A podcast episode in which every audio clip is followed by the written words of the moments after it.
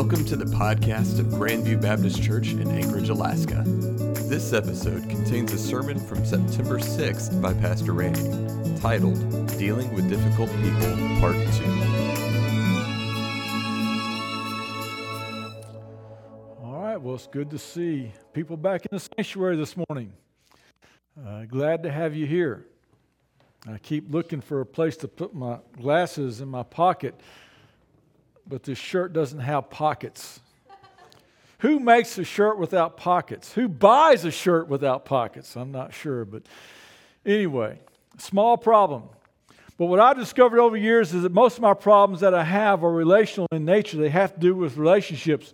Because when things aren't going well, it's usually because of relationships. See if you can identify with this. In my life, everything can be going great. But if it's not going well with relationships with the people I love and the people I'm close to, then things aren't doing so well. Or in my life, everything else can be falling apart. But if things are going okay with relationships with the ones I love and care about, then I'm kind of doing okay. And I even find as a pastor that most of my counseling has to do with relationships. Let's look at the big picture for a moment. The Bible says that Satan is out to deceive us. Now, if I were to ask you how many of you are being deceived right now, probably nobody would raise their hand because if you're deceived, part of that is you don't know you're being deceived, right? But the Bible says that Satan's out to deceive us, and the areas that he's trying to deceive us in is relationships. Relationships with others, relationships with those who might be close to us, and even relationships with people we may not even know. You know, those awful Democrats, those terrible Republicans, and, and, and things like that. Because here's the thing what, what we need to understand is that the reason we struggle so much in relationships is not because that's just the way things are. It's because we have an enemy that's out to deceive us, to try and get us to going each other in relationships because God is all about relationships. He sent Jesus down a cross so that we might have a relationship with Him and a relationship with others. The number one sign that you're a Christian that shows you God, that shows you received is when those barriers are broken down in relationships. Those racial barriers, economic barriers, social bar- barriers, and even political barriers. When they're broken down. Some of you might remember the name uh, John Ehrlichman or Charles Colson. They were two very high up people in the United States. They had offices next to the president, President Nixon, you know, but he was a president a while back. I know I lost many of you there when I mentioned, because that was way before you were born. But they were high ups in that. And then came along one of the major first scandals in our modern history called Watergate. And you can read about that too. If not sure who Nixon was, you can also read about Watergate. But after that, after, after that Watergate scandal came out, then Ehrlichman and, and, and Colson were both sentenced to prison. And that's when their lives began going in two very different directions. Colson became a Christian. He started a, a prison ministry. Ehrlichman, he just became bitter. He became angry, especially at Colson. And they were served prison for a couple of years, but after they released, uh, Colson began to develop his prison ministry, and that grew and flourished. Ehrlichman, he was in failed relationship after failed relationship after failed relationship. And now, you fast forward to 1999, he is in a nursing home dying from kidney failure. His third wife has left him. His kids won't have anything to do with him. And Colson hears about this. He gets on a plane, he flies to Virginia, and he spends a couple hours as a friend just to visit Ehrlichman. And Ehrlichman is so taken back that, that Colson would come and visit him after all the things he'd been saying about Colson. Because after he got out of prison, whenever he goes speak, he would also mention Col- Colson and, and, and, just be bitter and angry against him and say bad things about him. But he was so taken back that Colson would come and visit him that he began to search for God. And three months later, he calls Colson up and says, I'm ready to become a Christian. Can you send somebody by here to tell me how? And he does, and he, he did. And the reason he became a Christian is because in the midst of that difficult situation, in the midst of that difficult relationship, Colson saw, made sure Christ was lifted up. And here's the thing I want you to realize when you're in, when, when you are, are in a difficult situation, whenever you're with a difficult person and you're being wounded, you're being criticized, are you going to handle that in such a way that Christ is lifted up?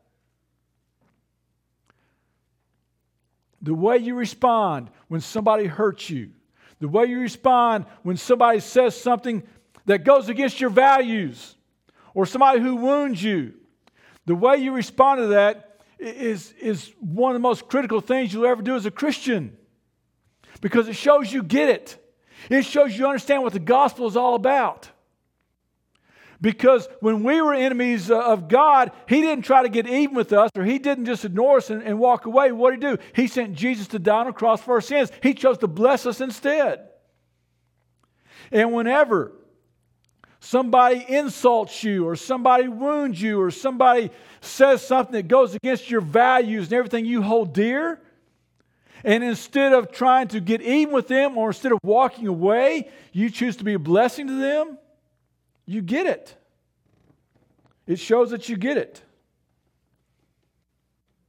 You understand the principle that good can over that good can overcome evil. So how you respond to other people is one of the most significant things you can do as a Christian. Hmm? So let's look at our verses. Romans 12, beginning at verse 14.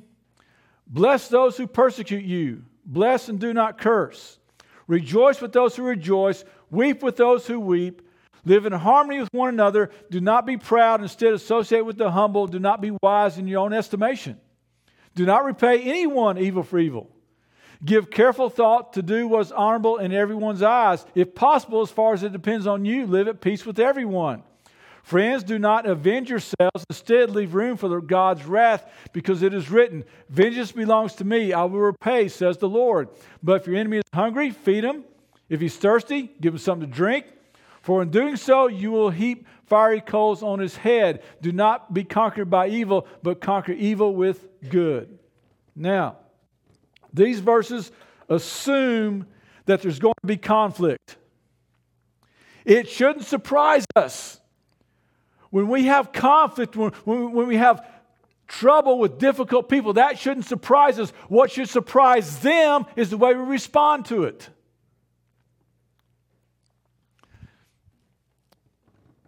Now, let me do something here just for a couple of minutes before we delve into these verses. I think, you know, I shouldn't have to, it's a no brainer, but, but then I realized, no, I have to do this. Let me just let's make sure you understand a few exceptions to this.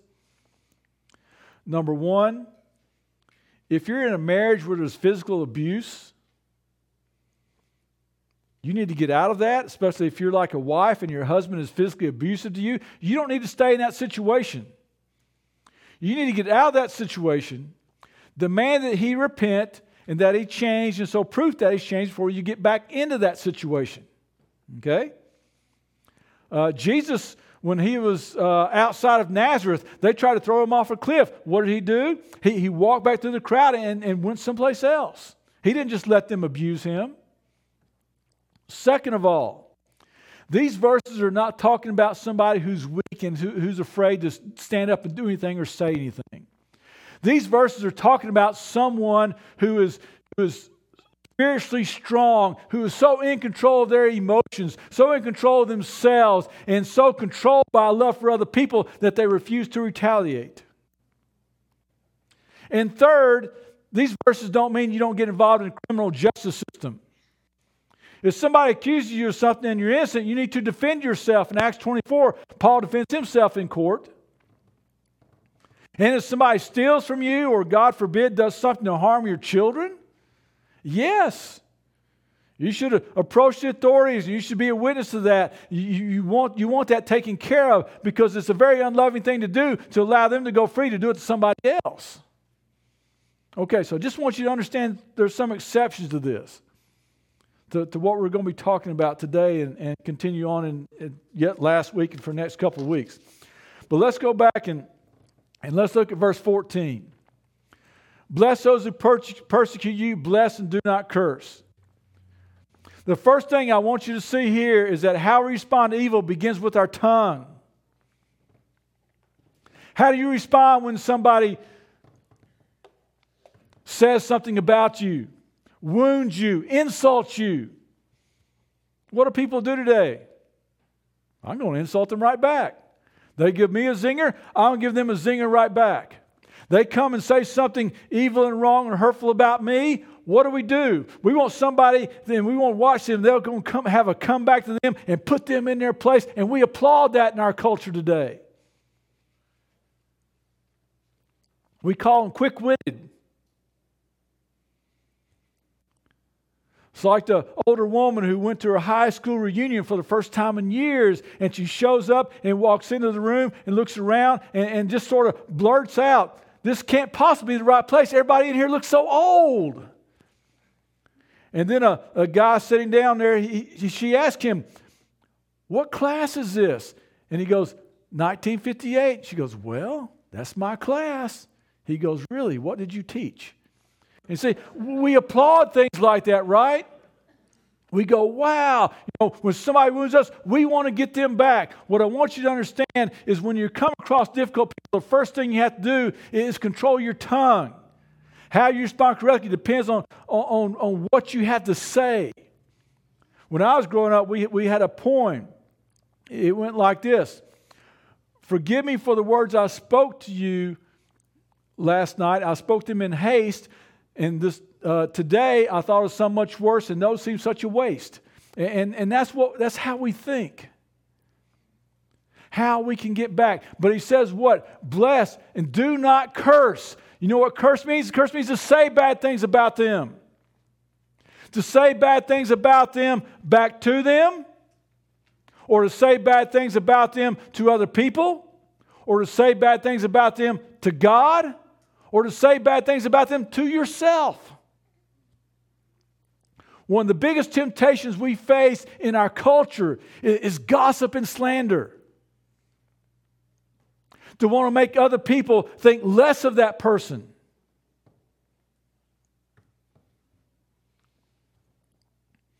And let me reiterate, reiterate this. When I'm talking about people, it's, it's people. People who we may know and be close with, people who we may not even know.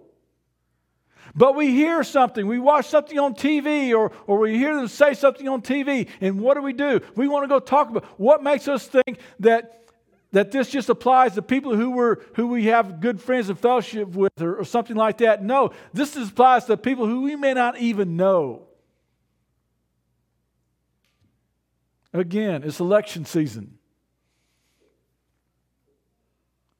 But this is a strong temptation for us. In fact, we live in a culture that lures us to say evil things and, and, and, to strike back at other people. It lures us into doing that. I like what happened President Lincoln. He was being interviewed, and, and, a, and a guy was uh, asked the president what he thought about this other guy who'd been saying, who'd been very critical of him and saying very mean things about him. And, and Lincoln, he responded by just saying nice things about the guy. And, and the, the interviewer said, said, Do you not understand what he's been saying about you? Are you not aware of that? And, and Lincoln says, I am aware. But you asked me what I thought about him. You didn't ask me what he thought about me. And then later on, what Lincoln did is he took a lot of his critics and he put he take and he, he placed them in high places administration on his staff. And somebody said, Mr. President, don't you know you can crush your enemies? And he said, If I make my enemies my friend, have I not yet crushed my enemies?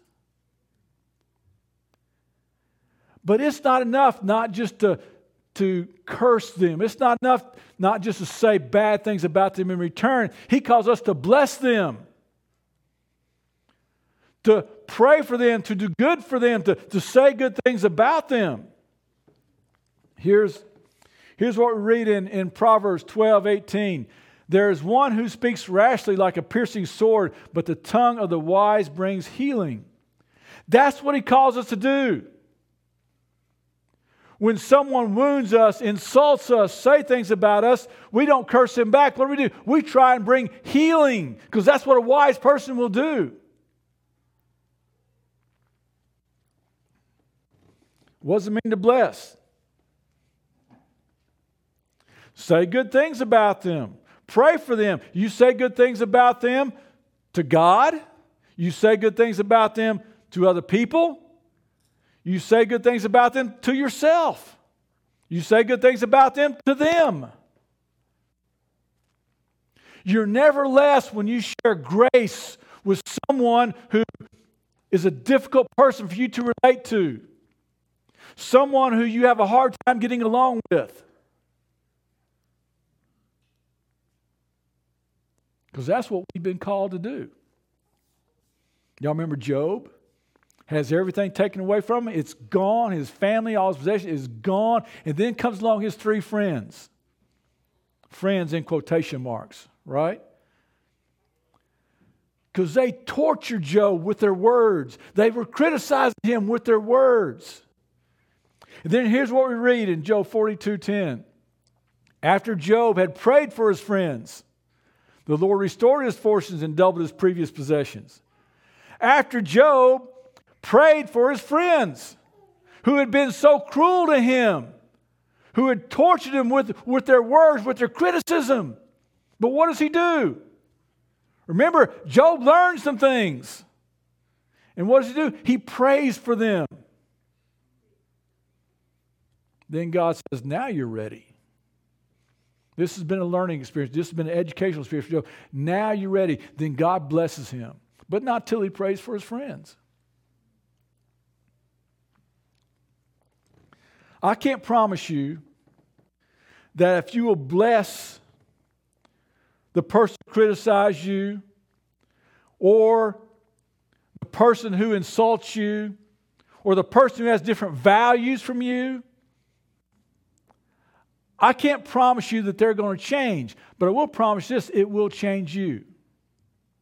So, number one, difficult person. How you handle them all begins with your tongue. It, it, it, begins with, with what you say. That's how you're supposed to respond to that. It begins with, with your tongue. Here, let's, it kind of repeats it, verse 17. Do not repay anyone evil for evil. Be careful give careful thought to do what is honorable in everyone's eyes. So you don't strike back. They wound you, you don't wound them back. They insult you, you don't insult them back. It's different than what we see in our world, isn't it?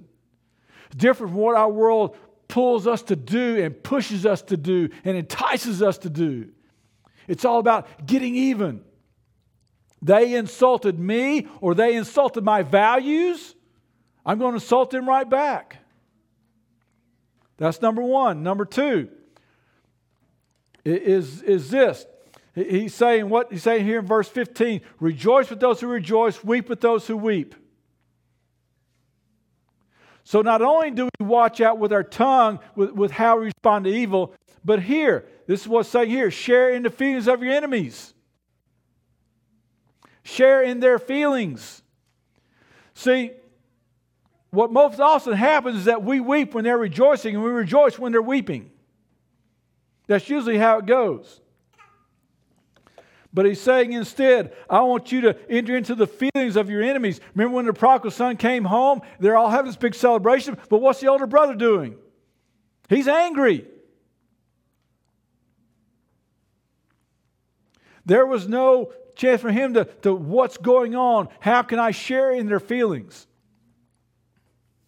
Gre- Gregory Williams is an actor, and he was in LA in the Rodney King riots. Now, again, I know I'm pulling up things from the past, but, uh, but there were some officers who had beat Rodney King unmercifully, and they were exonerated in court. So then you had all these riots that broke out in Los Angeles. So he's coming out of a building and he sees this guy, uh, uh, Takeo, who, who, I can't pronounce his right name correct anyway, but Radio, something like that was his, name, uh, Japanese descent. And so he's driving down the road and he, he, drives up and all these guys just start surrounding his car and they start belting his car with, with rocks sticks anything they can find then they then they manage to get the car open and they drag him out and they're beating him unmercifully beating him but but he sees this he goes over there and, and what greg does he, he pulls tries to pull him away from the crowd and as he does a police car goes by but the police car just ignores what's, what's happening just drives on then finally, this guy pulls up in a van, opens the door, says, "Get in," and he jumps in, and they get the guy to get uh, Takeo to the hospital where he can get taken care of because he was he was definitely going to die if he stayed there much longer. Now, why did he do this? Why would Gregory do something like this? Because he was just incensed at the outcome of the verdict as everybody else was. It's because when he was 12 years old, he was living in Des Moines, Iowa. And he remembered getting hit and getting hated for no other reason than for the color of his skin. And he determined from that point on, he was going to, his motto in life is going to be do unto others before they have a chance to do unto you. But then a friend invited him to church. He became a Christian. And his motto changed to do unto others as you would have them do unto you. And when he saw Takeo being beaten, he, he emphasized, he empathized with him. And that's what, Jesus, that's what God's talking about here when He says, share the feelings of other people, weep when they weep, rejoice when they rejoice. Because so many times there's been barriers broken down time and time again. Because somebody was willing to celebrate with somebody who, who they didn't get along with, some, some, some difficult person, or they were willing to enter into their mourning like Chuck Colson did. So, number one, if we're going to learn how to deal with difficult people, it's going to begin with our speech. Number two, we have to be willing to share their feelings. And, number three, what they think. Here's the verse 12 16. Live in harmony with one another. Do not be proud. Instead, associate with the humble. Do not be wise in your own estimation. Try to understand how your enemy thinks. So much conflict is in refusal to try and look at how another person thinks. How many times have you been in a conversation and, an argument, and before the other person even finishes, you jump in because you think what you had to say is more important than what they had to say? Stop and try and understand what the other person is thinking. That doesn't mean you have to agree with them. But don't think that what they have to say is not worth listening to, and the only thing that's important is that they hear what you have to say. Take into account how they're thinking. Take time to listen. Let me, let's back up. Look at the last part of this verse. Do not be wise in your own estimation. Do not be wise in your own estimation. Isn't it true that when you're in a uh, when you're with a difficult person, most every time you look down on them,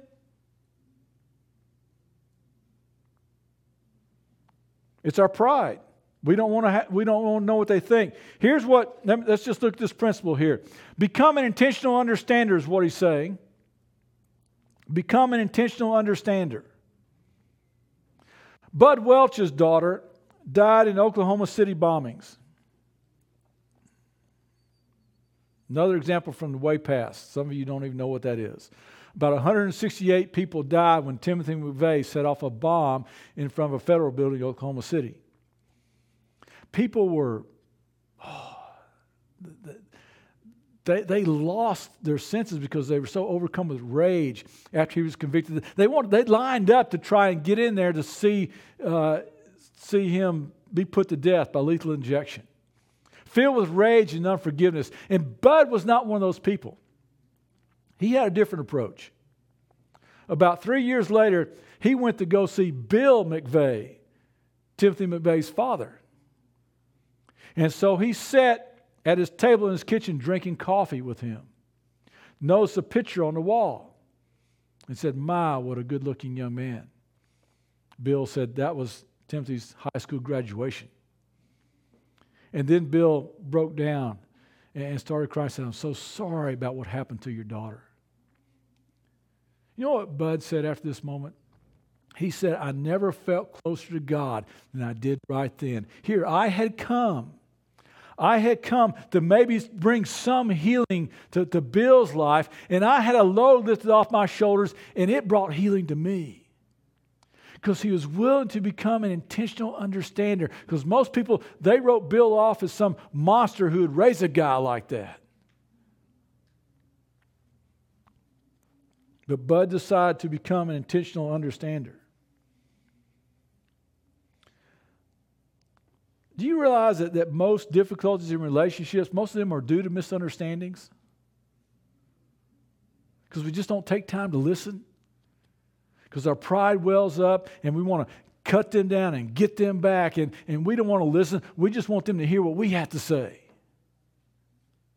Stephen Covey gives a great illustration of this when he was on a subway in, in New York City, and this guy gets on the subway with his kids.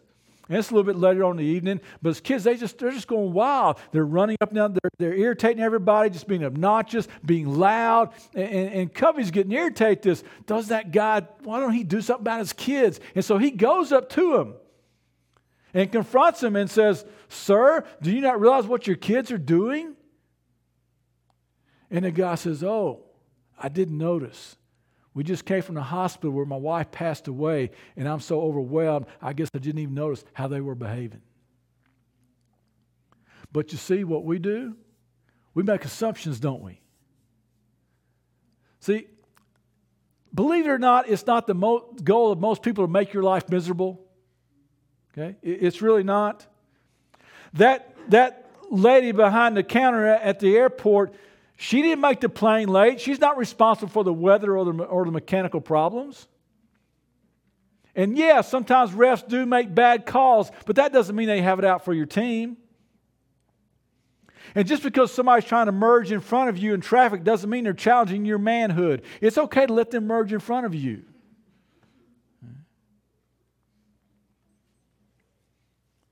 And people who believe differently than you do politically, a lot of times they're, they're good people.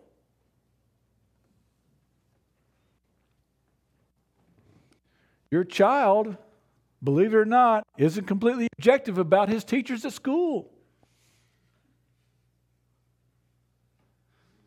But we have problems with that.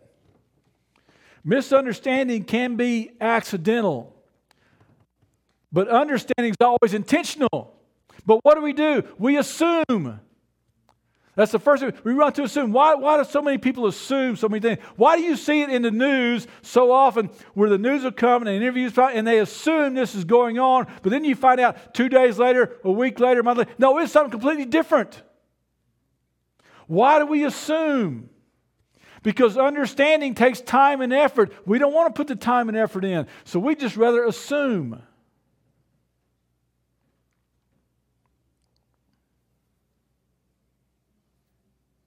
And we do these things